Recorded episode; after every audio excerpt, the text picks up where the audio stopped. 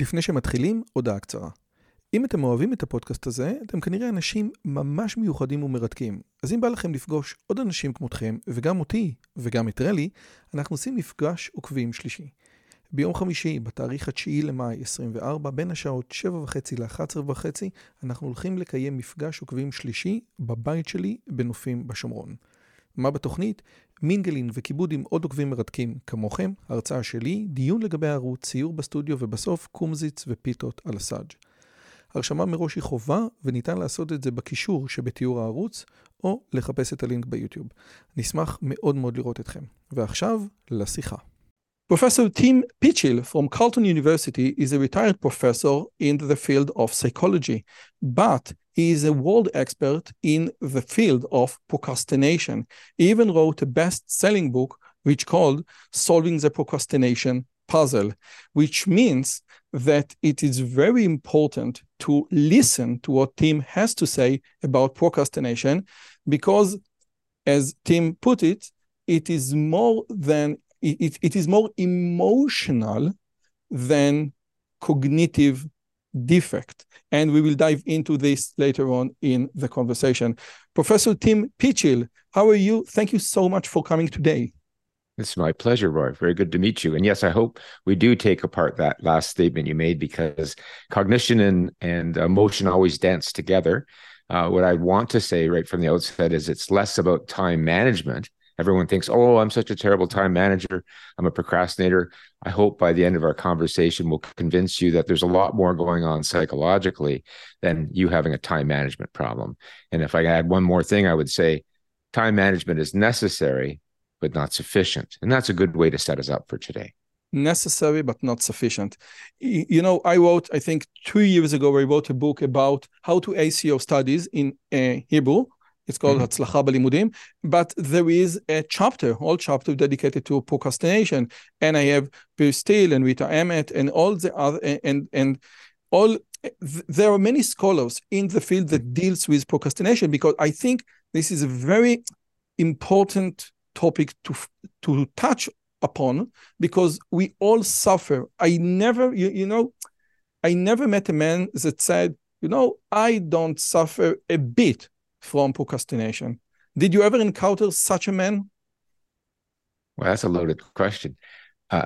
I would say that I'm very close to that now as an individual because I know too much about it to let myself off the hook. And I have a lot of very powerful strategies to keep me acting on my intentions as I planned. So you're absolutely right. I think it's a bit like saying, have you ever met anyone who's never been sad? But in fact, we can do a lot about that. And so I think it's common human nature, as you say, to procrastinate, to put things off. But I do think we can put it mainly behind us. You know, we have Ellen DeGeneres with this great quote, procrastinate now.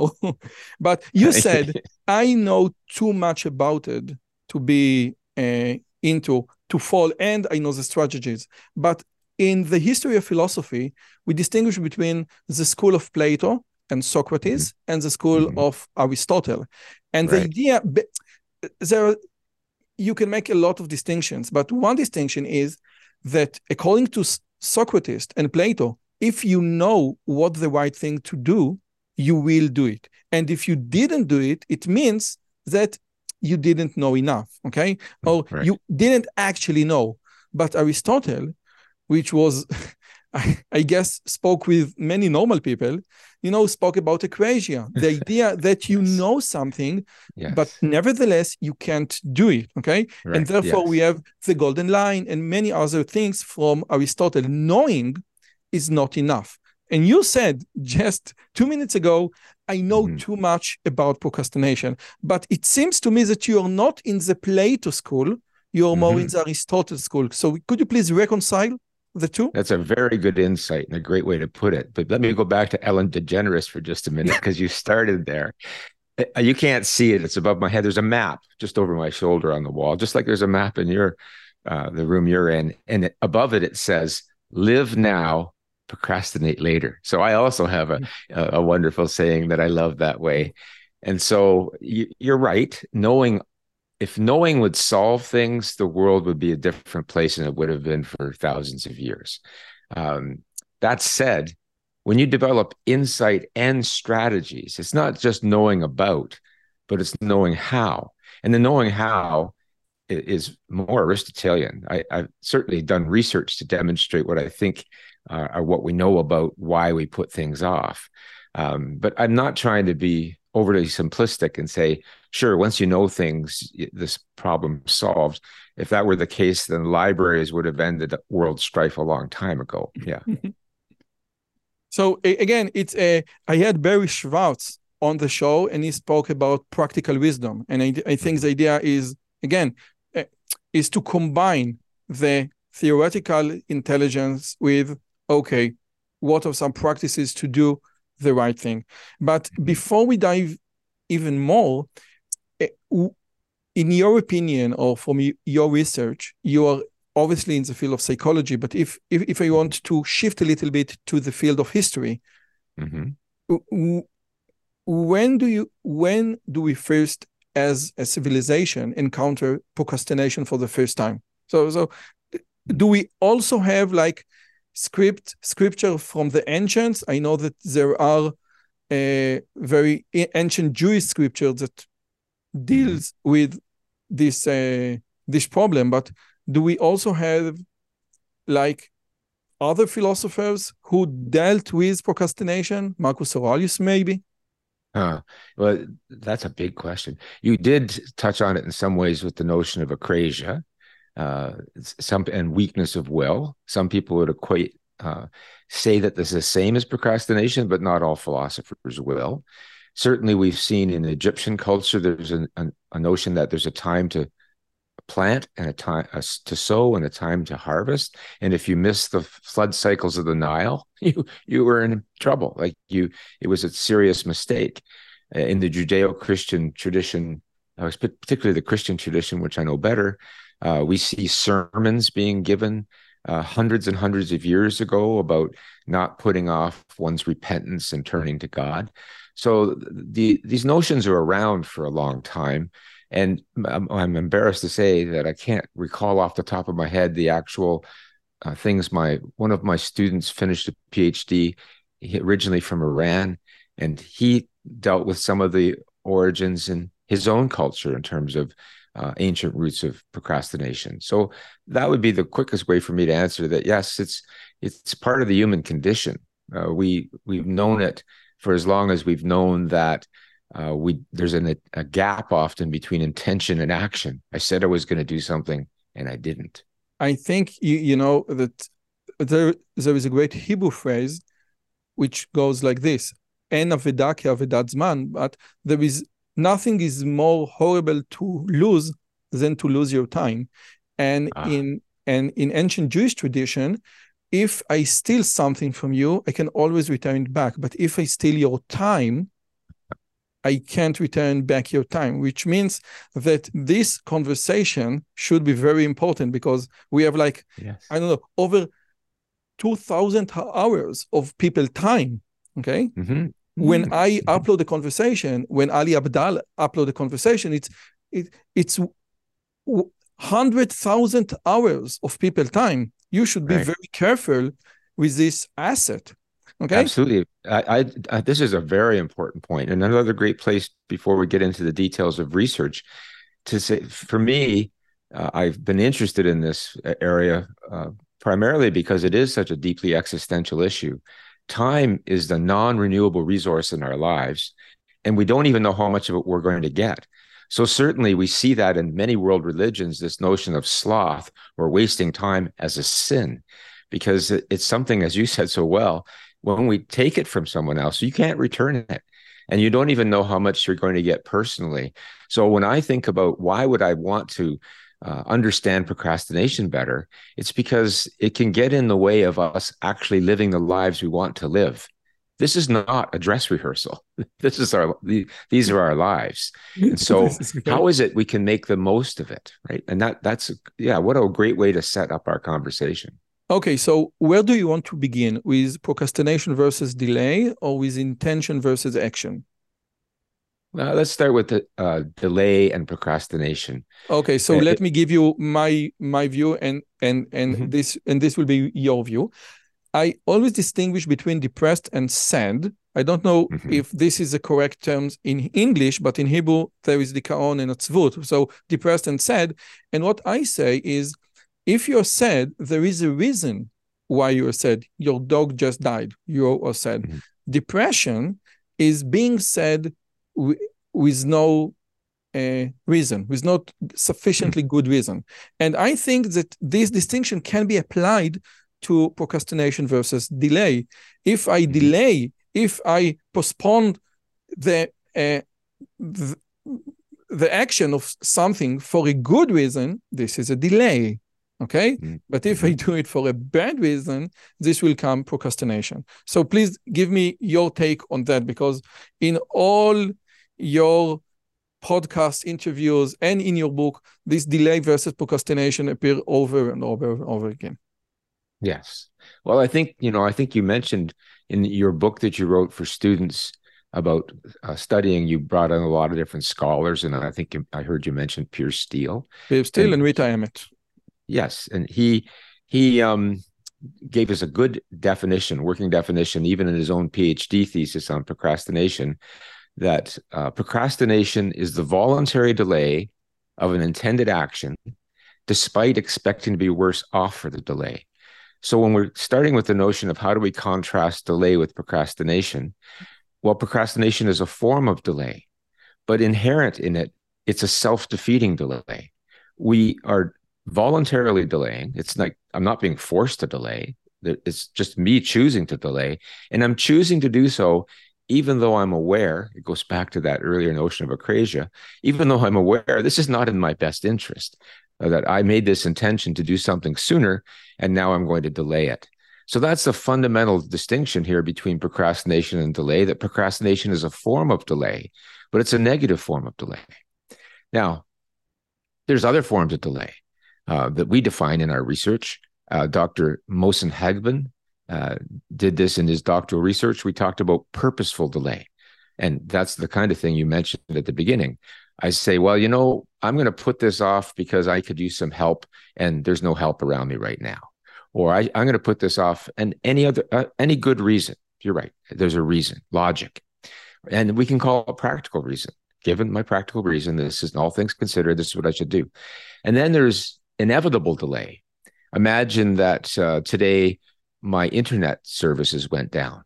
We would delay our interview today, and we'd both laugh and say it's inevitable. Whenever we're depending on technology to take us across the world, these things inevitably can happen, and many other things.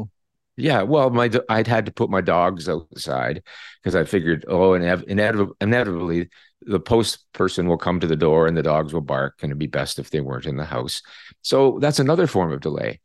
And yet another is delay due to emotional problems. And this gets a little bit into thinking about sadness and depression.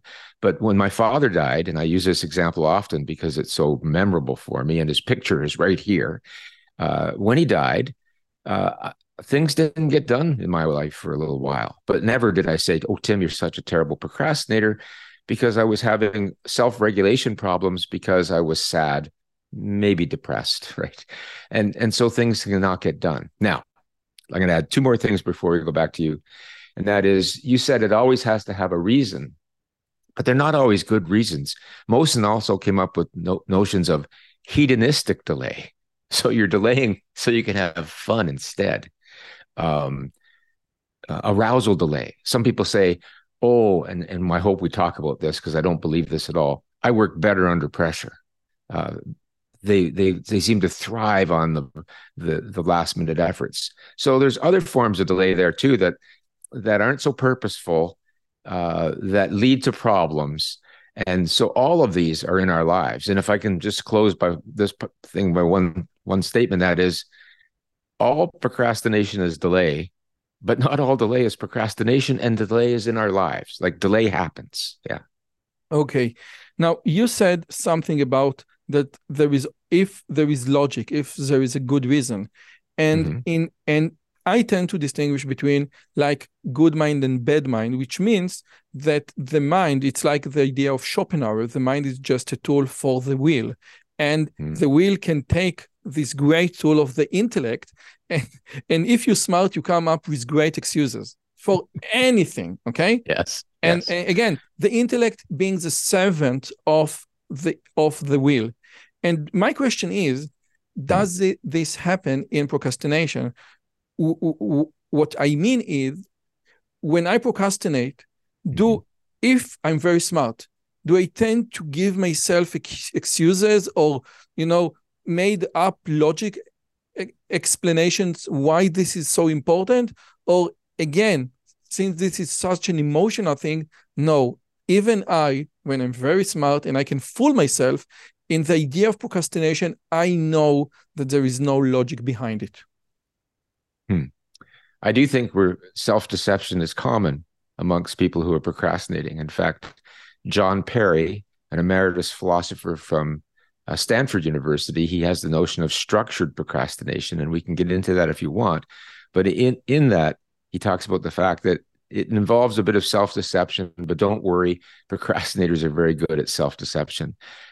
We do all sorts of things in our lives. Some of our most recent research before I retired, we looked at compensatory acts. We see it a lot in dieting. Someone on a diet, compensatory acts and compensatory beliefs. So someone on a diet will say, yeah, I know I'm on a diet, but so I'm going to eat the chocolate bar now. But just a second, could you please explain what compensatory acts is? I know what compensatory education is, but... Okay. Compensatory belief or compensatory action. Yes. I can make up for this. I can compensate. And in that is the self-deception. Okay. So I can compensate for eating the chocolate bar now by promising to eat a salad later. Now, whether I do remains to be seen.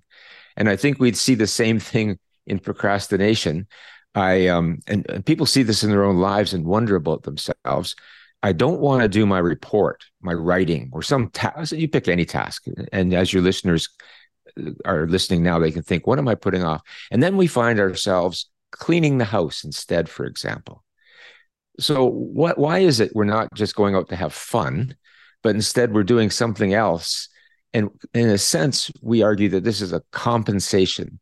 We have guilt. Well, that's right. It can assuage our guilt to some extent. We can say, well, I didn't do my report today, and we've internalized mother, but my mother would still think I'm a good boy because I cleaned the house, right? We compensated for our sins, if we use that word that we had talked about earlier in terms of wasting time. So I do think there's a great deal of self-deception that goes on. Some of our earliest studies in the 1990s, we used an experience sampling approach where we put pagers on students, because this was before they had phones. And experience sampling just means we're tracking them across time and we're signaling to them, can you tell me what you're doing?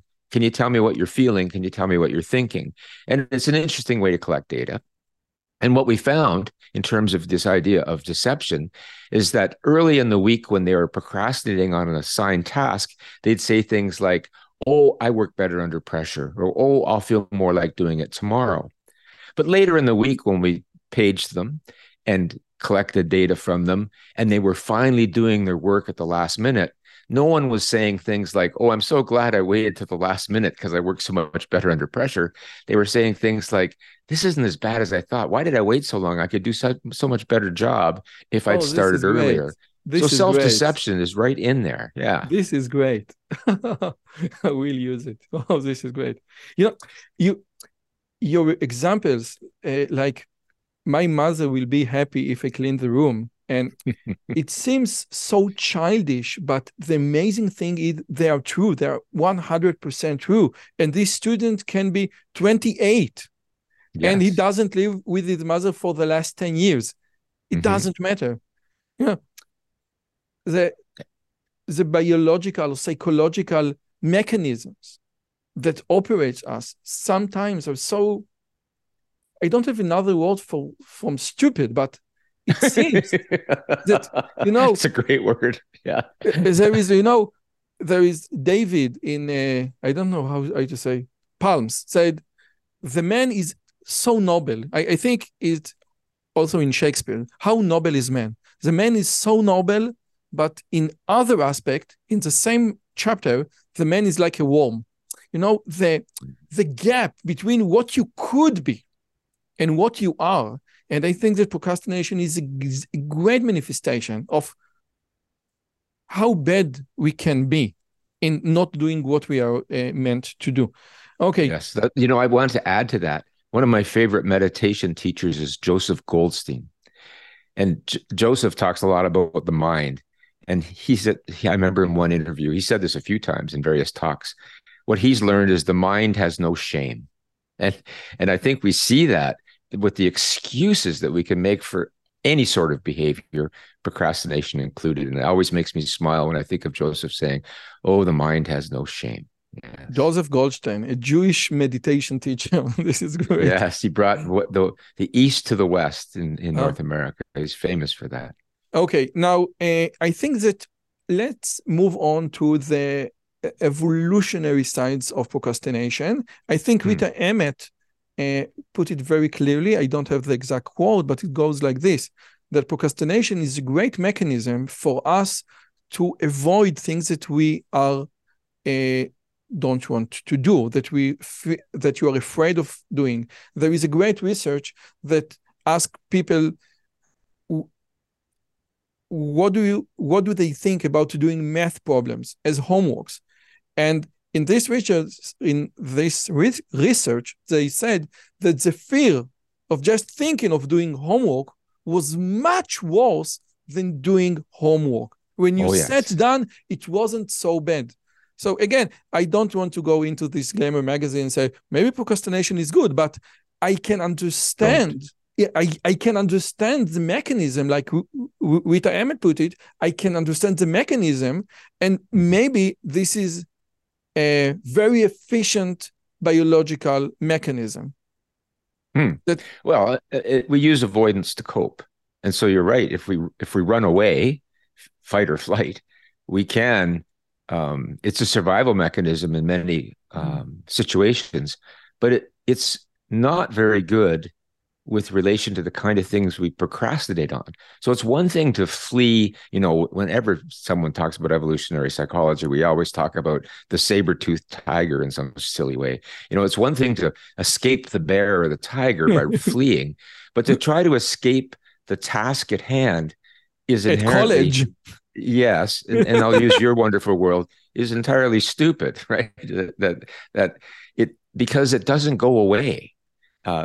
You're just postponing it and making a worse problem. From an evolutionary perspective, what I like to borrow is on the things like what David Buss would say, and I think he's been one of your guests at one point. I had him on the show. What a great privilege. Yeah, I think so. I've only met him once back when he was at the University of Michigan. I really admire him a great deal. And he wasn't doing as much evolutionary psychology then. And in fact, he's known of saying things like, we have a Stone Age brain running around in a modern world. And I think when I think about evolutionary psychology and its relation to procrastination, I think more of that we have this brain that was used to a bird in the hand is worth two in the bush. Like life was lived in the moment. You look at ancient cultures and they starved to death often, right? Life was hand to mouth. Now, in our modern world, we all live in a world where you can book an airline ticket a year from now and 365 days later show up at that airport and get on an airplane because all of this is happening in the background. Well, our ancient brain isn't really wired so well for that. And so our coping mechanisms are quite inefficient. The avoidance doesn't make sense. So that's where I'd start with that. This is very good because I think Dan Gilbert in his Stumbling on Happiness, you know, started the book with how humans differ from apes. And he say, I'm going to take a shot and say in planning ahead. Okay, apes or other forms of animal don't plan ahead. So, but if you please can expand a little bit about why the notion that we can plan so much ahead, mortgage like 30 years plan ahead, is so deeply connected to the mechanism of procrastination, because procrastination say, okay, I just don't do it now, and maybe the task will go away. Could you please elaborate on? Yeah, this is a very wide open place to elaborate. I hope we'll come back to Dan Gilbert, because he's taught me a lot about mechanisms for procrastination as well. But this notion of human beings as planful agents is crucial. We're social beings, and we're planful, and we're driven by our goals. But I was struck by earlier how you said that just the thought of what we have to do can evoke all these negative emotions in us. And for me, the heart of procrastination is that we have these negative emotions related to a task, and we've learned that we can get rid of the negative emotions if we get rid of the task. And so that, to me, is the underlying mechanism of procrastination. It's a failure for emotion regulation. So I don't deal with the negative emotions that are associated with the task. Instead, I get rid of the task. So short-term gain and long-term pain. That's what I think is happening there. But it doesn't completely answer everything you put on the table. You know, I think one can say, okay, this is a great mechanism if you're afraid of doing math problems. But again, procrastination, or people who tend to procrastinate, doing it in various fields. So it's not just that they don't like math. Maybe let me put it differently. Do we know, or are we familiar in the research, with people who are only procrastinator in one specific field, in one specific domain? Oh, definitely. Now, I have to add this caveat, this big warning that most of the academic research, like so much of social psychology, is done with students. So it fits your interest in the kind of book you've written quite well, because we know a lot about students' lives. But we do know, for example, that many students only procrastinate on their schoolwork, and they're very good employees, and they're training for athletics, and they're not missing any practices. But when it comes to their schoolwork, that's coming off the rails. And the opposite can be the case, where you've got a very studious person who knows that they should have some health behaviors in their lives, and they're putting off going to the gym. So yes, it can be very situation specific. Not surprisingly, if we can think about procrastination as a trait, it's always person and situation. And so the trait won't be the only thing that dominates, nor does the situation. They work together, much like nature via nurture.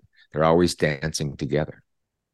Let me please, with your permission, deviate a little bit from this conversation, because sure. My wife just entered the room. And 2 years ago, we did a Big Five test, and in the industriousness, she scored 99%. Okay, wow, which means whenever she wants to do something, she does it instantly. Yes. And whenever she asks me to do something and I'm not doing it instantly, she thinks that, wow, you don't love me. So really, there is a world expert on procrastination. Please come. Okay. I better be a world expert in marriage counseling if you're going to yank me into this one. With 99 percentile industriousness. Yes. Which is, by the way, the reason why each and every one of his books is dedicated to moi. Because without me, it would not have made it to the finish line on time. Yes. And now another word for industriousness, because industriousness can be seen as a facet of that super trait, conscientiousness. So you mentioned the Big Five, and for listeners who've never heard of them before, personality psychologists have asked the question for over 100 years of what are the basic traits? And through techniques like factor analysis and using semantic approaches with language, or starting just with items, they've boiled it down to 5 super traits. And you can remember them with my favorite word, canoe, because I love to, or ocean. So conscientiousness, agreeableness, neuroticism, openness to experience, and extroversion. There's the 5. Now, conscientiousness and industriousness, we're talking the same thing. If you're talking about conscientiousness, you're also saying dutiful, organized. I guess we could throw industrious there. There's a few others. They're what we call facets. Now, interestingly, in the research on procrastination, I think of Clary Lay here, a retired professor from York University in particular, the correlation between conscientiousness and procrastination is very high and negative. The higher the conscientiousness or the industriousness in your case, the lower the procrastination. You just get things done. So if someone is low in conscientiousness, we could say that I am 70, Tim. I'm 70. Just 99. 99. I am 70. No. 70. Well, 70 is still pretty high. Yes, but 99 is off limit. Listen, I have to go get my kids from the train, and it's time to do it now. So I have to. Okay. Well, very nice to see you. Yes. Yeah, but you know, safe drive. I think that you know those things. I don't procrastinate. I'm a very productive man. I'm a very productive human being. I publish 4 books and I have my podcast. But when I live day by day with a 99 percentile, this is a Gaussian distribution. So the so the right tail, you know, way out there. It is way off limit. So what can I do? I cannot be. I you know. Let me just put it that way. I think that the big five, that the personality traits have a very big genetic component, just like intelligence. 50%. Okay. And if it is so, then there is nothing I can do to go from 70, which is relatively high, to 99. Okay? And nor would I necessarily recommend it. Very good, thank you. I'm glad your wife has stepped out of the room. No, she just left. Yeah, that's right. I'm glad she has, because she's not going to like what I have to say. But with any trait, when you take it to an extreme, it can become a liability as well. It's because sometimes we even go so far, and I am not saying this about your wife. I want to make that really clear. I'm talking in the abstract now. But when we take any personality trait to an extreme, we can call that a personality disorder, because it becomes rigid. It becomes rigid, and sometimes waiting and not doing things frenetically can be important to one's well-being as well. So and the thing is, what you're talking about is the dynamic between people, that we all differ on these things, and I can bring my own. I wanted not to speak about dynamic, because I think this has to do more with, the psychology of relationship, and they want to focus on the genetic part of,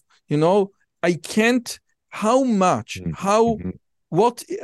big is the buffer that I can change? You can't take someone from introvert to extrovert. You can change a little bit, but you can't flip it. And how much change? Yeah, that's a really... in my online course about productivity, I told my students, I have an online course that I teach, productive systems. And in my course, some of my students are very productive and they just want to be more productive. But some are very non-productive. And I even tell them, if you give me a test, a big 5 test with below 30 on conscientiousness, I will give you your money back. In other words, I don't think I can help you. Okay? Right. What do you think about that? I think there's some honesty in your response to that person, but it might be unfair in the sense that we can learn, this is what personality psychologists say, to act out of character. It won't be easy. And you will need, and this is something that I draw from Joel Anderson at Utrecht University and Joe Heath at the University of Toronto. They talk about the notion of extended will. You've mentioned willpower a couple times, and we kind of think about willpower as an internal resource, much like we think of thinking. If I said to you, Roy, what's 3 times 3? You would say 9, no problem. And if I said, what's 487 times 963? You may not be so quick to answer that just using your head, but if I let you use a calculator or a paper and pencil, you do it quickly. That's called extended cognition. And what Joe and Joel argue is that we could think about extending our will. And we can do that in terms of helping with change in our lives too. If I'm trying to become more conscientious, I could look at making environmental affordances in my life, like learning to use a calendar more effectively. I said time management is necessary, but not sufficient. So I might have to develop some necessary skills around using a calendar, but also using other people and setting up the environment to help me. So I wouldn't be so quick to say that change was impossible, but just to be, I think it's fair to be honest and say it will be very difficult for you because you're going to be running against what you might say is bred in the bones, right? This is your nature. But we can act out of character. An introvert can learn to give brilliant lectures. My thesis supervisor, my doctoral thesis, well, he's my supervisor for much of my graduate work. His name is Dr. Brian Little. And he is such an introvert, he would actually hide in washrooms between events so as not to have to interact with people. And I'm not saying anything out of school here. He would tell you that. He often tells that publicly. But he is such a gifted speaker. And so he can act very extroverted, but then he needs to recover. And that he needs to be able to replenish himself. So all of that, I would say, is we can't act out of character. Just a second, because I think it's very important. When you say act out of character, let's say that I'm an introvert or I want to be more productive, I know how a 90 percentile industriousness people look like. I can act like them, okay? Or you mean something else, because you mentioned environmental help. And there is a great book from Richard Nisbett, which also I had the privilege of having on the show, The Person and the Situation. And this is basically the idea, okay? We tend, some things are very related to the personality, but some things are very related to the situation, to the environmental factors, okay? So it seems that procrastination is in the personality, but you say, yes, but you can make it, make the environment more accessible, more easy for doing less procrastination. Yes. And go back to Joe and Joel again, Joel Anderson, Joe Heath. They talk about scaffolding. So you create the environment that scaffolds your success. In fact, I was just with Joel. I know that podcasts are, timeless. And so this won't make a lot of sense at that point. But I was just with this man over the weekend. So that was just for me a couple of days ago. He's on sabbatical here in North America. And he just told me this just the other day that not only does he think of scaffolding, but he says, so scaffolding is temporary. I'm now thinking of trellises as well, something that's actually in our lives, which we grow around, that supports us. So I think it's really important to think that we don't need to be, I'm reacting to your idea that if you get 30% or lower on your conscientiousness score, here's your money back, I can't help you, that maybe the solution there is, how do we do further research to understand what kind of trellis, to use that word, can help someone build the right kind of support in their lives so they can be more industrious. Now, they won't get to 99. I tend to agree with you there because of the nature of extremities. And if you try to act like your wife, it will wear you out, right? You like your supervisor, that after a big lecture, he needs to let me recover. That's right. Whereas the extrovert only gets fueled up by it. He or she finishes a big lecture, or they finish a big lecture, and they're actually more energized, not less. It doesn't take anything from them. It actually feeds them. So yes, I'm not disputing the fact that personality makes a difference. I'm saying that because I'm thinking there's some listeners that are saying, look, I'm at the 99th percentile for procrastination. So basically you're telling me there's no hope, right? Because I'm telling you from 100% knowledge that some of the listeners right now, and guys, choose to listen to this instead of doing meaningful homework assignments, okay? I know many people who substitute meaningful homework assignments in listening to my podcast, because it is very educated and it is very sophisticated, and it's like cleaning the room. We don't clean the room, but it's a substitute that people are doing right now. People use my podcast for procrastination. Yes, we never got as many volunteers for our research than when it was exam time or essays were due, because they say, oh, I'll go fulfill my experimental credits, right? I'm going to be, and of course, you know, John Perry, who I mentioned in passing before, he wrote the wonderful book, The Art of Procrastination, a guide to, you can look it up, The Art of Procrastination, John Perry. It's a great little book. You know, he writes about the fact that at the very end of his book, he says, you know, well, some people ask me what they should read next. He says, be careful. Reading about procrastination becomes procrastination itself. So, yeah, we see it all the time. Yeah, definitely. Now, before we move on, I don't want to go into the techniques yet, because, again, I want to establish the theory. But before we move on to emotions, I think, you know, you have a four-decade experience. And four-decade experience means to me that you started your work on procrastination way before smartphones and the internet and social media were available. My friend just told me yesterday that in South Korea, since people look at the phone the entire day, they put the traffic lights, on the ground, because people just don't look up. They look down. So the traffic light, the red versus green, is on the ground. Okay. And I think that the idea of procrastination become inevitably hard.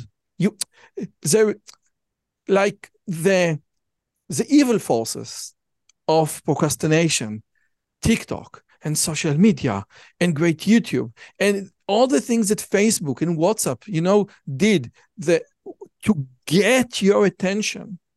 It's an unfair fight. And maybe, please don't be mad, some of the techniques that we developed 20 years ago, just irrelevant now.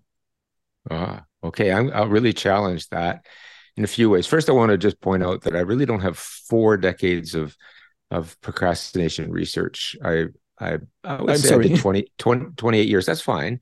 Okay. I think it's just under 3 decades, because I retired after 28 years at the university. And I really began my research on procrastination just after I finished my own PhD. My own PhD, by the way, was not on procrastination. It was on goal pursuit and how it made people feel. And the short story is that I realized that it was the things people said they were going to do that never did that really predicted their well-being. If they had a lot of those things, what we call procrastination, their well-being was in the toilet. So just a little aside. But to get right to your point, one of my favorite recent books in relation to the modern world we live in is The Distracted Mind, Ancient Brains in a High-Tech World by Adam Gazzaley. I think I'm pronouncing his name correctly. He's an amazing guy. He's an MD and a PhD neuroscientist, neurologist. He knows a lot about human brains and human nature. And in this wonderful book that captures this modern world of us being putting our road signs on the ground because we're looking down so much, that's a wonderful example.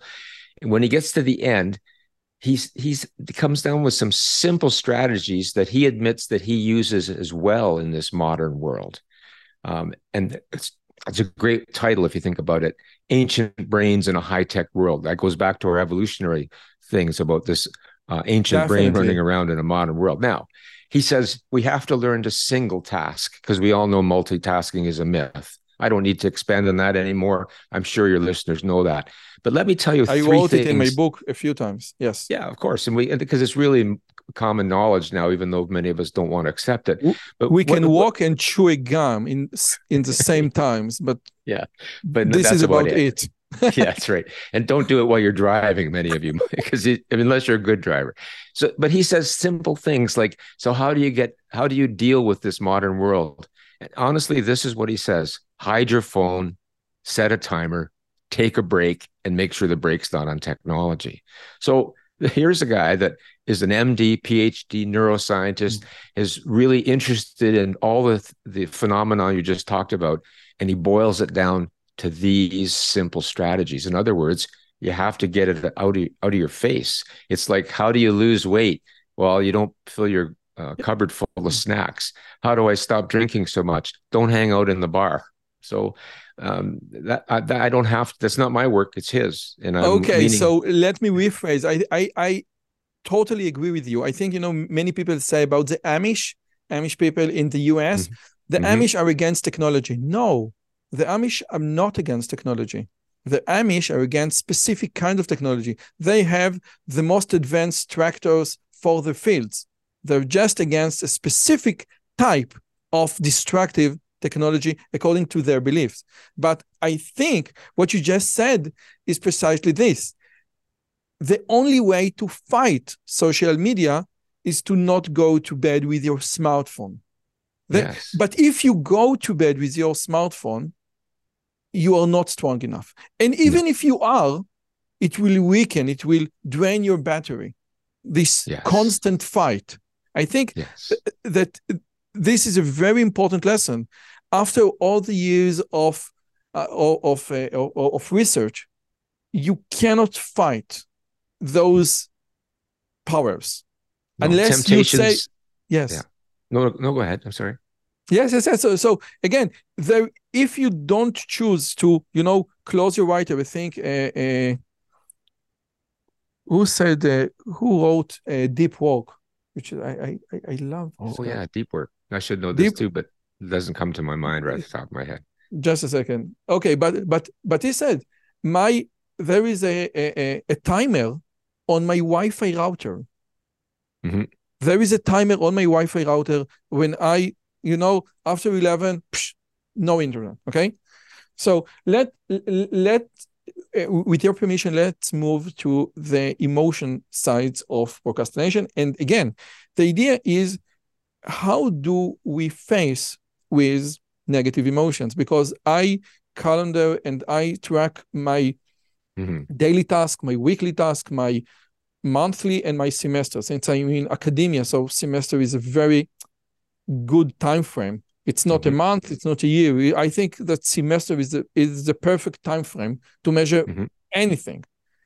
Sure.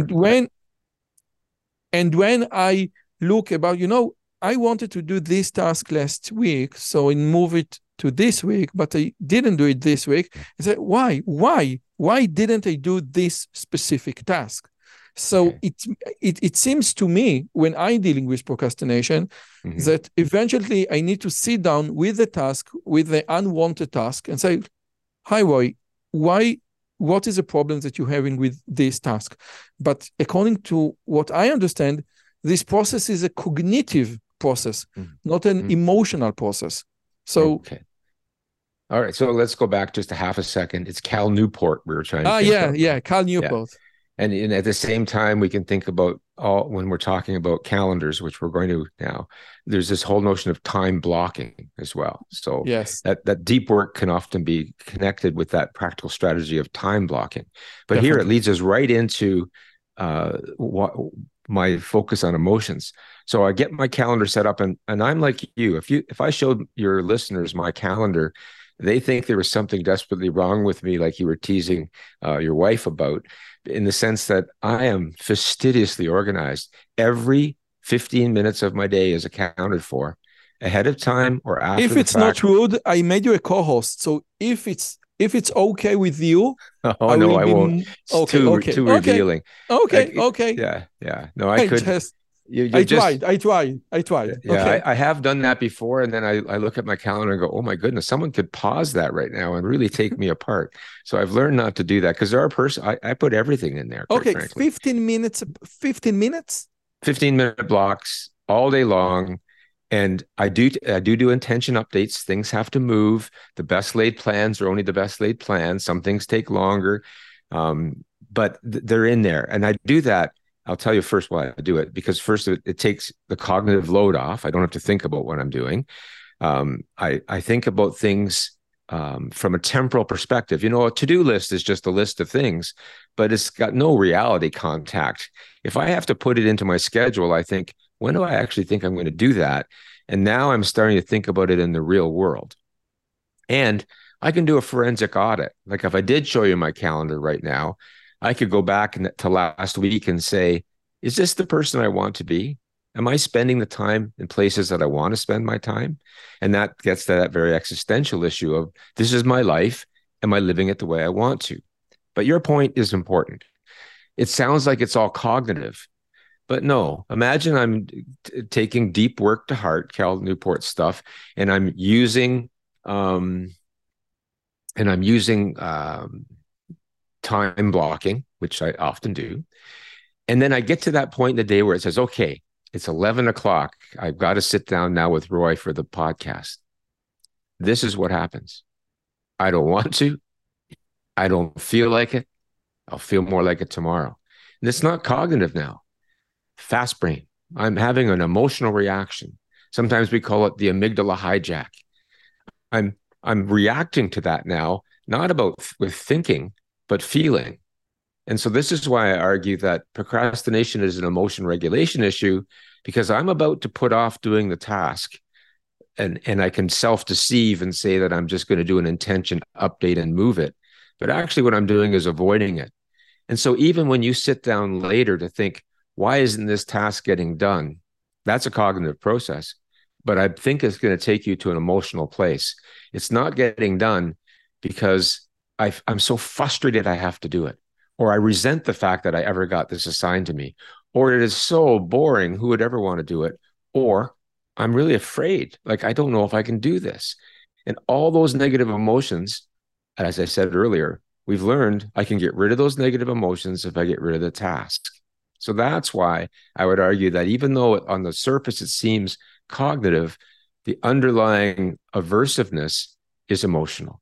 But okay, I have so many questions about your calendar. I'm fascinated by that. Is it also 15 minutes blocking for January 2024 or just for this week? Oh, that's a great question. I could go back for a couple decades in my calendar. It's not as good back then as it is the last few years. I will put things in ahead. I know I have an eye appointment next January, but I don't have, most of it's wide open, except for those regularly occurring things. I typically get up around 5:15 in the morning because I love the morning. And I have things like in there that are regular for me. Make the coffee, put away the dishes, take the dogs out, read the news. Make the coffee is on your calendar. Make the coffee, take the coffee. Make the coffee, put the dishes away, take the dogs out. Now, I know in some ways that seems kind of redundant, but it allows me to examine where I'm spending my time. Like everything takes time. Everything does. And then I also have in there at exactly 6:25, I switch gears to helping my son, because he's just in high school still. I'm a dinosaur dad. If I procrastinated on anything, it was having children in my life, and I'm so glad I have them. So I usually make his lunch and breakfast so we can have a chance just to talk together. And all that's in there. And when do you scroll in social media, or you don't even feel an urge to do it? Mm. When do you waste your time? There is a wasting time periods, like a reward that Cal Newport speak of. Yes, I'm glad you went there. It is a reward in a sense. In the morning, after coffee, dogs are fed, dishes put away, I read the newspaper. So I've subscribed to the New York Times and a few other things, and sometimes that can degenerate into looking at other sources. But I got off of social media quite a while ago. I was quite an early adopter of social media, Facebook and other things. But then I realized what a time sink it was. So I got off them, and I tried not to be on them. And for the newspaper, I'm sorry. I'm still so fascinated. I'm sorry. I told you that I will raise my finger, but I'm totally fascinated. I'm totally fascinated. There is a timer to say, hey, you should stop reading the New York Times and go do something else. oh, well, there's a hard stop in my day if it's a school day to stop because I know I have to get my son on that school bus. It gets more complicated than that because recently he didn't have a bus driver and I was driving a bunch of kids to school. That changed my day too. Mm-hmm. So yes, I, to answer your question directly, I do schedule in time that are breaks, and they're for me because I know I need to break, and that can include a nap, right? I can say I'm 68 now. I can go have a nap on that chair that I'm pointing at. You can't see I'm pointing at. It's right next to me. And so, yeah, and I have a nap. And there is a nap section on your calendar? And my calendar is all color-coded so that I can, at a glance, especially when I was an academic, a working academic like you, because you talked about the semester, I had research a different color than teaching, a different color than administration. And I could glance at my calendar and say, how much research did I do last week? Am I doing any writing? Like, is all my time being taken up with administrative tasks? What about recreation? They're all different. And then just a second. So if you are in the research, because again, Tim, I'm talking about myself right now, okay? Not about you. If you are in the middle of the research color, yes, and your head of department call and say, listen, I need this email, very urgent, okay? Mm-hmm. And this is administrative. It's not research, okay? Mm-hmm. Mm-hmm. What do you do? Or you keep your phone shut so you can't answer your head of, I don't know, your dean. Yes, you gave the answer that I was going to suggest, is that right now my phone is on airplane mode. So you can leave me a message, but you can't bother me because I'm with Roy right now. Like, you wouldn't want me to have my phone on right now. And so we have to protect that time. In fact, Robert Boyce many years ago wrote a book about quick start faculty. And he talked about the fact that you have to protect time for your writing and your research. And I knew many very successful academics who would get in, they realized the way life works. They had to get to work very early and use those quiet time in the morning when no one is going to ask them for things to get their writing done.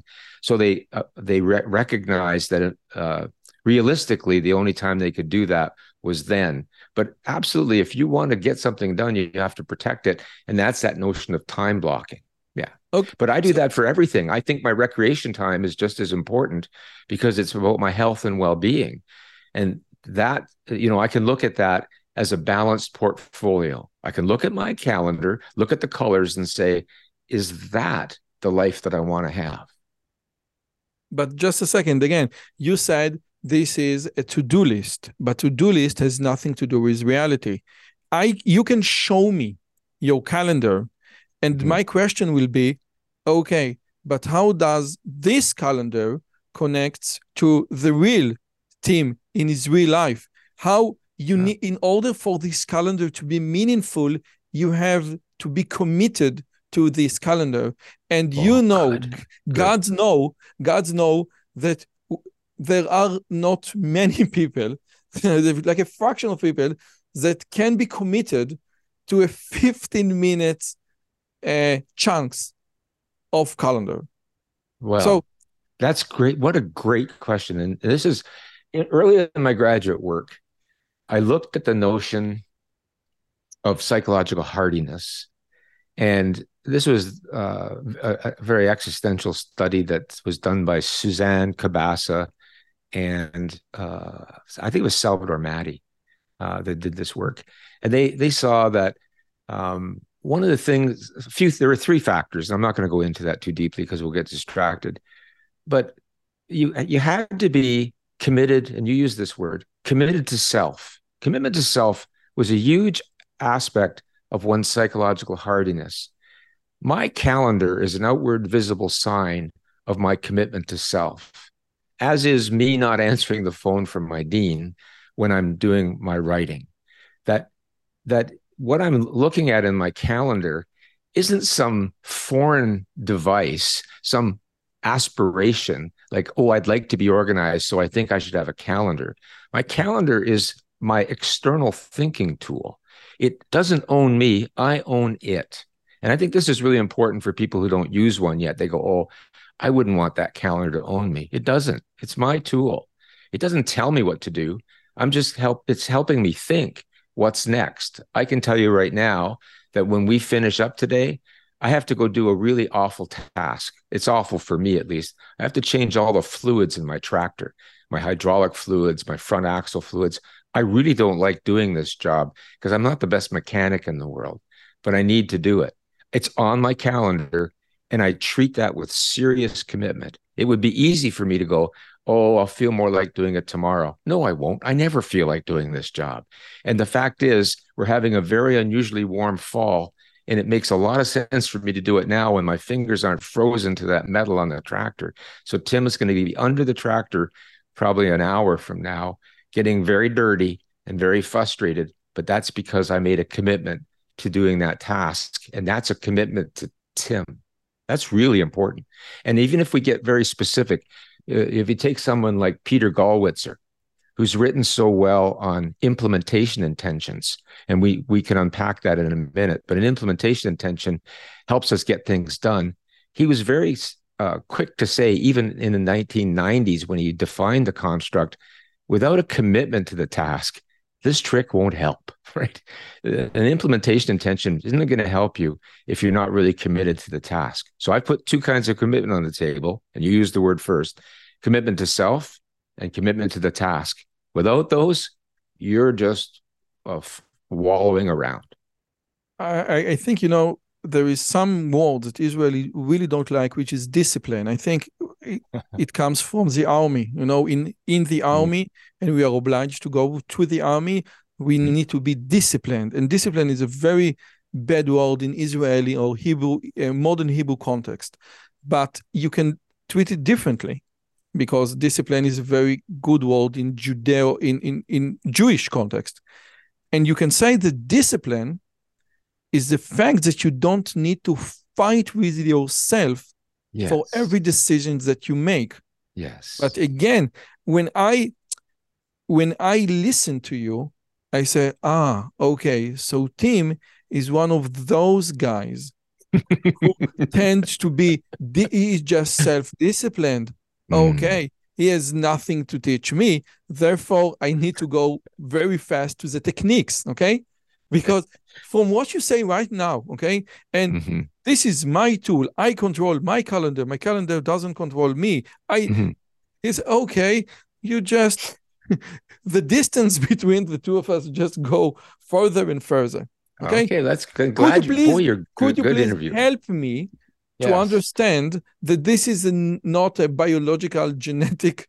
It's not. This is a learned skill. I floundered a lot in my life. Because I love the way you put about what discipline is. You know, it's about not fighting against oneself. Like I love the Zen story that I tell so often about what I think is real wisdom.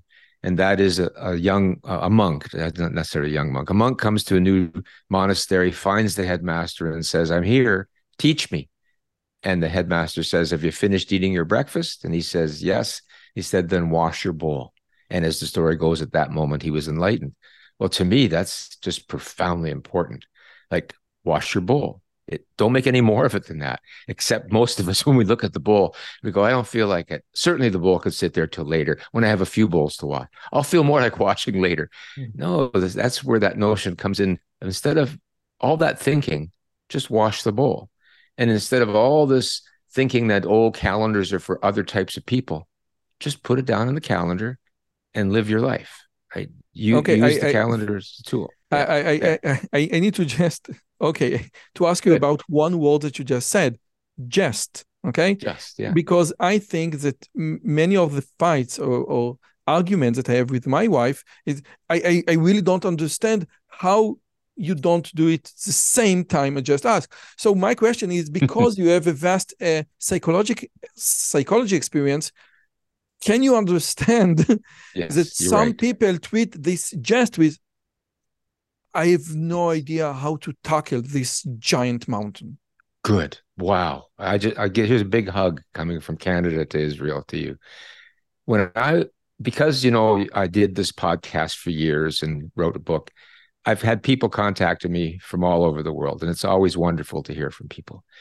And I remember one person wrote to me an email and said, Dr. Pychyl, it's so nice that you share your knowledge. And I really kind of understand this just get started. But sir, if I could just get started, I wouldn't have a procrastination problem.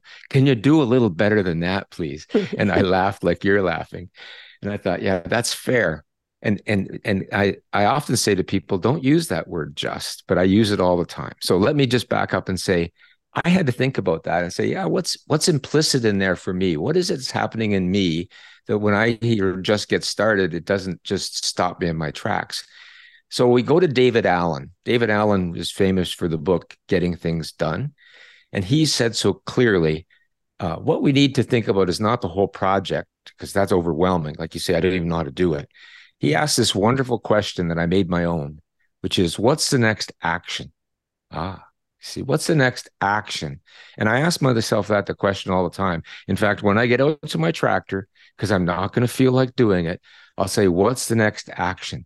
Go get the drain pan for the fluids, Tim, and a wrench. That's the next action. And you see, now I'm doing the task. I'm not standing there fretting and reminding myself of how much I hate it. And what's this is also action? on your calendar. When you say on your calendar, fix the tractor, that's it. No. It just says fix the tractor. I've given myself a big block of time. When I get to the tractor, it's what's the next action? That could be a whole other side conversation about whether that might be an interesting strategy for someone to break it down. Because when I look at that calendar entry, I got to tell you, it gives me the heebie-jeebies. I don't want to do it. But what's the next action?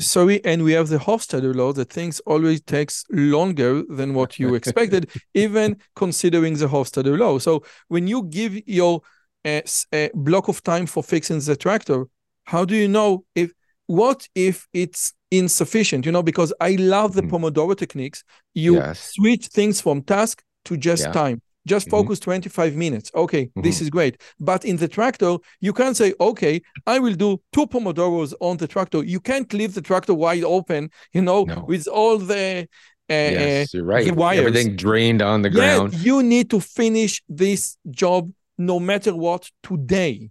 Yes, but Roy, because I've done this for a while and because I do keep daily records of how long things take, I'm really quite good at estimating time. You're right. And I did give myself a little extra time for this one because it's there's a little bit of unknown and the world's not perfect. I could make a mistake. There's no doubt about that. But you see, the key thing about all this is that it's not about self-discipline. It's not about me forcing myself to do stuff. It's about me living the life I want to live. So if there's someone who's saying, oh, I'm such a terrible procrastinator, I say, well, what? You don't want to be a procrastinator? No, I don't. I want to do that task. Then I say to you, what's the next action? What's the next action you would take if you were going to do this task, even though I know you don't want to? And you make that action as tiny as possible. And then you look at that action, you say, well, I can do that. And you see, now you're moving in the right direction. And on my bad days, I have to do that over and over and over again. But at the end of the day, I got a lot of stuff done. And those are my bad days. The good days, I do what's the next action, and I prime the pump, and there I'm off doing it. Yeah.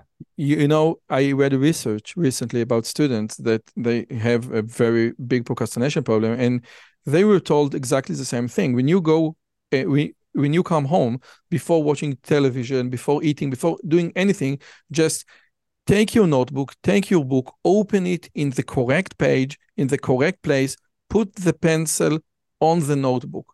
That's it.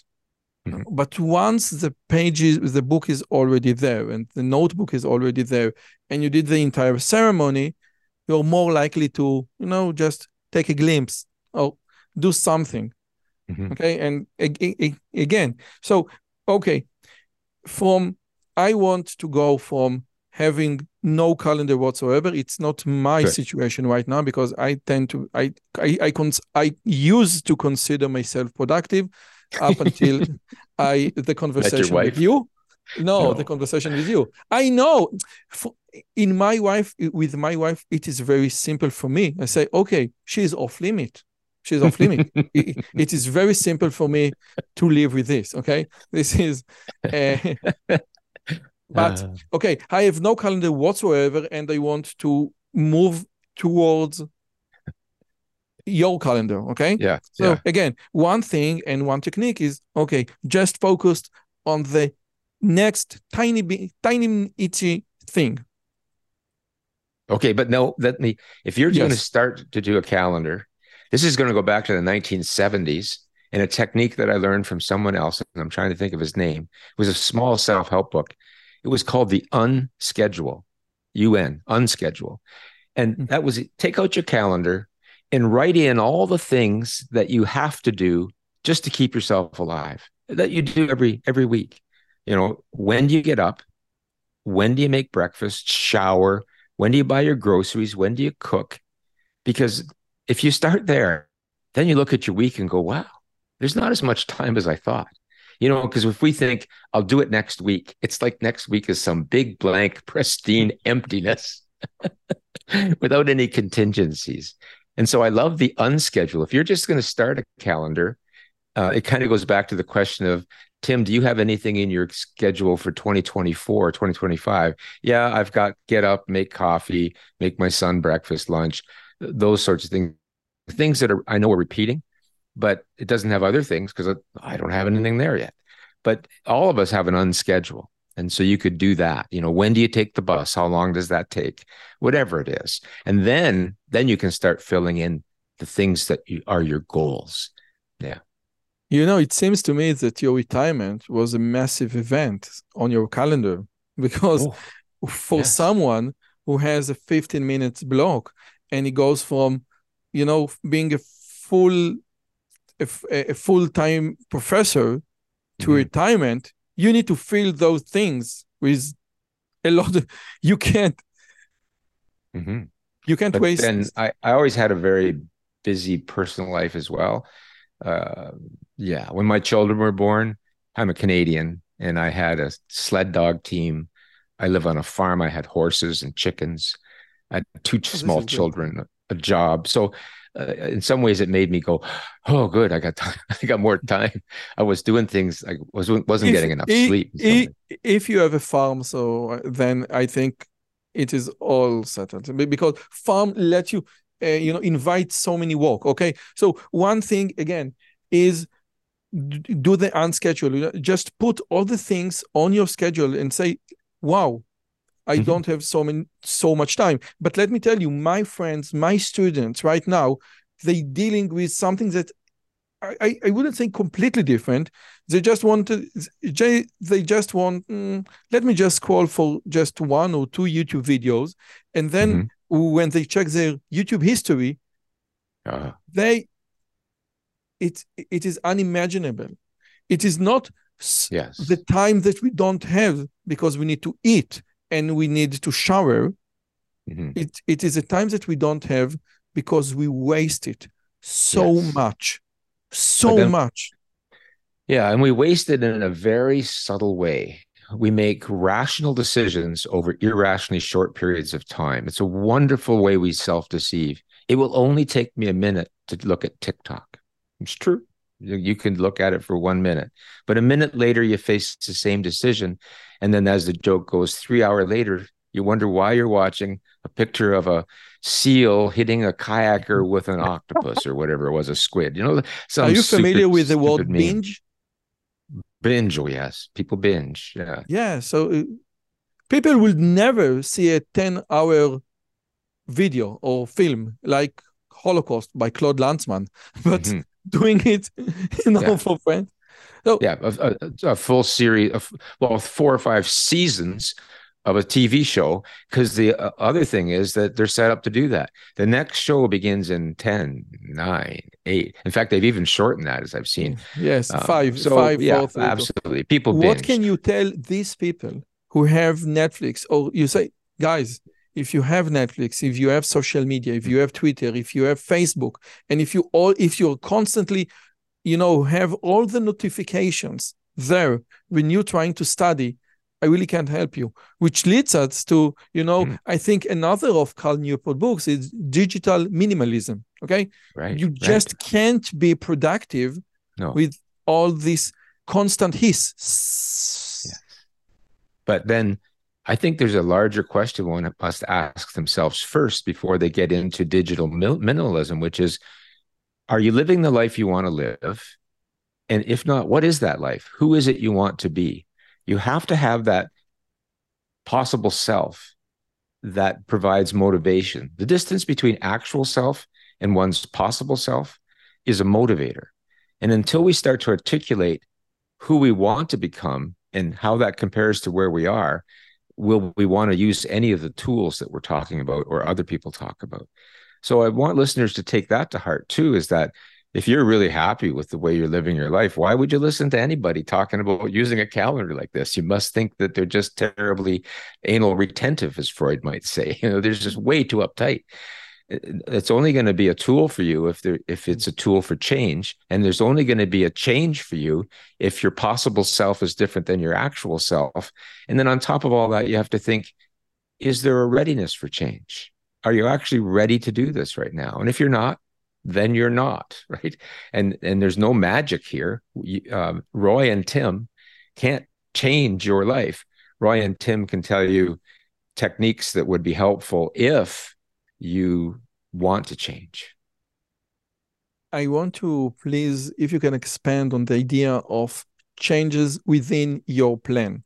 You know, I come from the magic industry, and in the magic industry, there is a big debate versus a written script versus ad lib. You know, I don't want to be stick to a written script because it restricts me, and I want to be spontaneous, etc. But on the other side, people say, listen, you can only be spontaneous if you can go back to a written script. If something messed up, you have, your safety net. You have your safety net to go. And Mike, whenever in my short history, I'm almost 42 right now, when I tried to be so precise on my calendar, just like you, okay? I have 4 kids, and I in the show business and in academia and in many other things. Something always shows up. So and then I need to shift. I need to change. I don't follow the procedure. I don't follow what I wanted. And maybe just like what you said, listen, I know how much time it's going to take me to fix the tractor because this is not the first time I'm doing it. Okay. That's right. But what if this is the first time or the second time? Okay. Well, two thoughts come to mind. I tend to agree with you that you can't really improvise or be spontaneous unless life is under control. Otherwise, it's really just chaos, and you're always fighting panic and guilt. And so when I live by my structure, when opportunities arise, I go, great, I can do that. Everything's under control.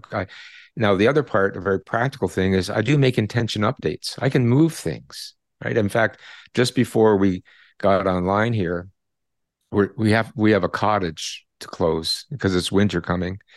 And my brother-in-law and I need to do this, but it's going to rain on the weekend. And so I said to him, I can come tomorrow if you want me to come tomorrow. I can be spontaneous, right? I can change things. I can make an intention update. Intention updates are always possible. That's not a problem.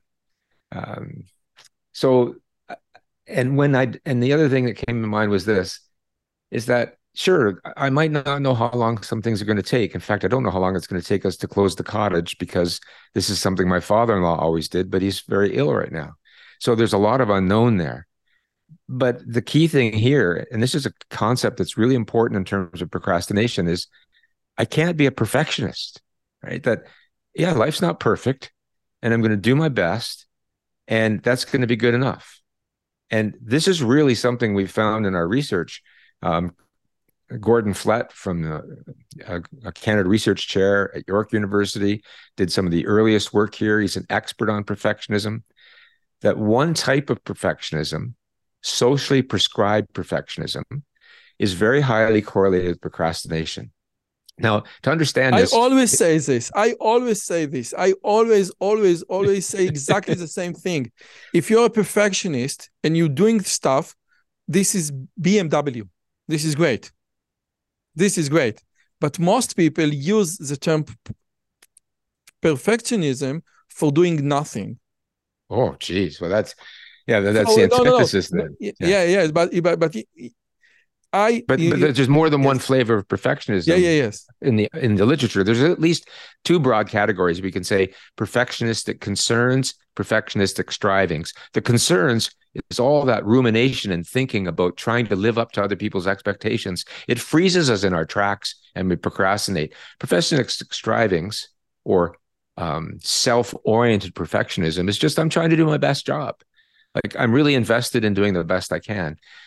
If you're really trying to be perfect, that's never healthy. But if you're just trying to do a great job, good for you. But if you are internalizing the values of others and you're worried that this could take longer, what if I screw up? You're liable to procrastinate. So that's what came to mind as you were talking about people listening and thinking about their calendar. And it's, I don't know how much time to estimate. The world's not perfect. And I think that we screw up. I think that we have, you know, Winnicott gave us a good enough mother, and I think we should expand it to just good enough, just do something. My PhD advisor, Professor Boss Ben Moshe, always told me, most people are wrong at not doing. Their mistake coming from the idea that they are not doing. Just do. And your mistake from doing will be much more valuable, and you will learn much more than your mistake of not doing. Which leads me, you know, you have 20 years of experience, and you said in the beginning of our conversation, I know too much about procrastination then to fall into this trap. Yes. And you think that that the theory help you become a better person. And I think that the term better person actually fit, because you live the life that you want to live by not procrastinating. Mm-hmm. Is it true? I think so. Yeah, very much so. And my question is... I would add, I have lots of regrets and remorse in my life. I have to deal, I'm still a human being, but in terms of how I spend my time in relation to my goals and the things I'm trying to become are aligned. But that... Okay. Very good. Yeah, just make that very important distinction. But since you better yourself throughout time, throughout 20 years of experience, can I ask what was like the number one tool, insight, epiphany that said, okay, I think that this one really made a difference? From my student, I can say that the Pomodoro thing, you know, switching from task-oriented to time-oriented really made a very good shift in their productive lives. But for you, what was this, like, one technique or insight or epiphany? It wasn't the Pomodoro technique for me, because for some people I know that after a while it the magic wears off with it, because we realize it's a very Sartrean thing, in the sense of we create these, as he called them, guardrails. And then we realize the only thing that keeps that guardrail there is me. And then it loses its power. Like I'm the person turning on the timer and living up to the 20 minutes or the 25 minutes. And then it all falls apart again. So that's why the technique might be a good first step, but I think we're always left facing ourselves in a profound way. So for me, it's been very much a mindful attitude towards all these things. I mentioned Joseph Goldstein in passing as a mindfulness teacher, and very much so in terms of self-compassion and mindfulness, particularly these two phrases. One we've heard already, what's the next action? Actually, three phrases I'm going to say. What's the next action? These all dance together. It's okay to feel this way. In other words, I'm having all these negative emotions related to this task. I don't want to. I resent this, or I'm bored by this, or I'm anxious about it. It's okay to feel this way. And the final one comes from someone I read and I've read that I admire greatly, Parker Palmer. Amongst his many wonderful books, he's a Quaker. He wrote a book called The Courage to Teach. And as a professor, you might enjoy that book a great deal, The Courage to Teach. And in it, he wrote, I may have fear, but I need not be this fear, because I can work from some other place in my inner landscape. And I just generalize that to I can have this emotion. I need not be this emotion. So that's the mindfulness piece. I'm aware of it, but I don't let it own me. I can put my attention somewhere else. And you see, if I take those three things together on any given day, I can keep living the life I want. Because I you know, you've been so honest and your wife has been so honest about personality. And we've only talked about one trait, industriousness or conscientiousness, neuroticism. I score very high on neuroticism in terms of proneness to worry, depression, social self-consciousness. And so I have to deal with a lot of inner demons. I'll get up someday. By the way, on neuroticism, she is 2. 99 wow. versus 2. She cannot understand sad people. How wow. can you be sad in this wonderful world? She's so lucky. 99 and 2. Yeah. You married the right woman, I'll tell you. She can't be a shrink. My partner is very low in neuroticism as well, and it does our marriage good things because I can be overreactive because I have these, you know, I always just summarize it. I'm wired too tightly. But all that is to say that in any given day, as much as I'm organized, you know, and got this calendar and all the rest of it, I have a very volatile inner life. And so I have to say to myself, it's okay to feel this way. You can have this feeling. You don't have to be this feeling. So there's my honesty with you in terms of you've been really honest with personality. So I have my own liability. My own demons. My own demons. And, yes. and, you know, and perhaps that feeds into somewhat of my own bias in science to say, I see a lot of evidence for emotion-focused coping as opposed to, yeah. See, like all scientists are human, as opposed to saying, "Oh, I think procrastination is a question of temporal discounting," which I see a great Nature paper right now. I hope you write it. It's like, you know, the distinction between I have a pain and I'm in pain. Okay, don't let the pain rule over you. And I since I'm an old school Jew, I must tell that in ancient Jewish wisdom, we now tend to synonym the self with what he thinks. You are what you think. You are what you think. But in Judaism, you are what you do. Yes. And your thoughts are much less important than your actions. And Buddhism grabs the notion, we are not our thoughts. We shouldn't identify with our thoughts. It's a different ethic than what you've just described, but I think it's another one I want to share with listeners to say that's profoundly important because we think all sorts of things. Like even, I'll feel more like it tomorrow. I work better under pressure. Not only as it's self-deception, but I don't need to identify with those thoughts. I can see them for what they are. The ancients were much smarter than what we usually think. Yep. Tim Pychyl, the Stoics in particular. Yes. Thank you so much for your insightful conversation and so many smart things to think about.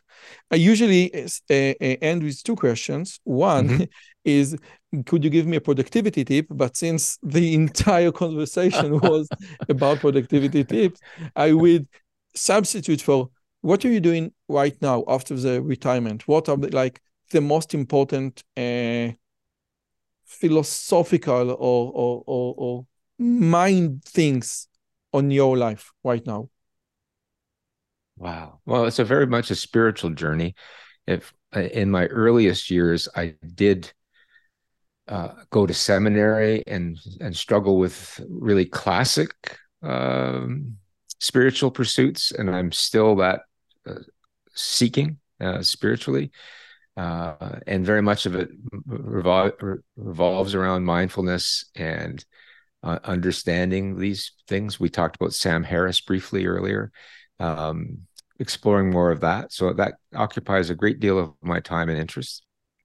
And in retirement, it's to be the best family man I can, right? To scaffold the life for my children, so that they get on their feet well, not to stifle them or to try to shape them, but to enable them, you know, to be there for them. That's the easiest way to put it, to be there for them. Yeah, that's what I'm up to. we usually say in our family, just don't win too much. This is what we want. This is what we strive for. Don't win too much. Don't win too much. Interesting. Well, I liked your Winnicott quote, the good enough. I want to be the good enough father, yes. I guess. Yeah. And the other thing is any book, you know, that you read recently to change your mind, you mentioned few. You mentioned The Destructive Mind. You mentioned The Courage to Teach. And you mentioned, of course, David Allen, Getting Things Done, and you have the 7 Habits. And we have a lot. We mentioned a lot of things, but if you just need to just focus or give me just one book that you said, you know, if you came so far, you might want to read this book. Holy mackerel, that's not fair. Yeah, I'm sorry. That's okay. I read a lot of books, especially I do a lot of audio books because I'm on my tractor a lot and I do a lot of chores and I drive a lot. I have a whole raft of books because they're, but I'm going to just, I'll stick to your one book. So yeah, it's going to relate, unfortunately. And this is so funny because we talked about, this will be the third time we raised Sam Harris's name, and you know, he's famous for his attitude towards free will. And oftentimes he'll say, for example, as a way to demonstrate the lack of choice, is he'll say, I want you to pick a movie star. And of course, what pops into your mind wasn't some process you went through consciously. And when you say to me, pick a book, I'm thinking, I don't even know how to do this. Like, things are popping into my brain. And I think, where did that come from? So it's really quite perverse that it's the demonstration that I really don't have free will here. Things are just coming into my head and I don't know why. But if I stick to a theme in my spiritual journey around Buddhism in particular, Pema Chödrön. I've been reading a lot of Pema Chödrön. So you can pick any one of her titles because many of the books are similar. I'd have to pull up my phone to tell you, well, I can do that. We've got all sorts of time, I suppose. It was Jeffries on the show. He specialized in NLP, and he mentioned Shinzen Yang, which is also a Jewish guy that introduced the East to the West. But I never came across up until now, this Goldstein guy. Oh, you have never? Oh, yeah. Joseph Goldstein is really quite well known in North America. He's established in the 70s a meditation center on the East Coast in Barre, Maine. But okay, I'm gonna. I gotta pick one, eh? Ah, geez, I've read so many. Okay, here's one I didn't think I would say. This one is called "Can't Stop Thinking." And I've never recommended this. Can't Stop Thinking. It's written by Nancy Collier. And actually the preface was, or the foreword was done by Stephen Bodian, who's quite a well-known Buddhist. But Nancy Collier, Can't Stop Thinking. And it really speaks to, being very honest here, about my own work on myself in terms of my emotional... Can't Stop Thinking, how to let go of anxiety and free yourself from obsessive rumination. And how to really own the idea that I'm not my thoughts. There. Wow. That book I've listened to quite a few times because it's my own work right now, my work on rumination. And again, if I need to summarize our entire conversation and what you said in your wonderful book, you can't have a bandage, a plaster. You can't have a very superficial things to put on procrastination. The mere idea of procrastination is that we are afraid of facing ourselves. We are afraid to facing the person that we want to be. And in order to tackle this thing, we need massive weapons. And the spirituality journeys that you mentioned, but other journeys, can be very helpful. But again, it will not be solved with a stitch and with just a bandage. But to be fair, you know, think about Richard Thaler, who won the Nobel Prize in Economics in 2017, and he says we're more like Homer Simpson than we are Homo economicus. And he's written the wonderful book with another co-author whose name is escaping me called Nudge. Some of the techniques we've mentioned today can nudge you in the right direction. You know, because on the one hand, what you've summarized there is profound change, and it could overwhelm people. Like you're saying, I've got to come to the existential grips with my whole personhood to defeat procrastination. Yeah, that would be good. But in the meantime, you can nudge yourself in the right direction by saying, what's the next action? Or by saying, in situation X, I'll do behavior Y. Like, don't make it bigger than that as you're making these baby steps towards change. I just want to end there in the sense that I wouldn't want to leave anybody with the idea that it's momentous change. It's just going to take some time. Yeah. And again, you know, the idea is that your calendar enables you to reflect 1 week ago, 2 weeks ago, 1 month ago, 10 years ago, and say, this is a measurable metric. And I use the term over and over on my podcast, a measurable metric to see whether you're conducting the lives that you want to conduct. I think that just the mere idea that you can say, how really did I do last week? I think that this is like, and when you see truth, you know, with colors up in front of your eyes, now it's like you're going on the scale and you say, Loda, I don't know, 250. Wow, this is serious stuff. Tim, thank you so much. It's been a wonderful conversation. I hope you enjoyed it as much as I did.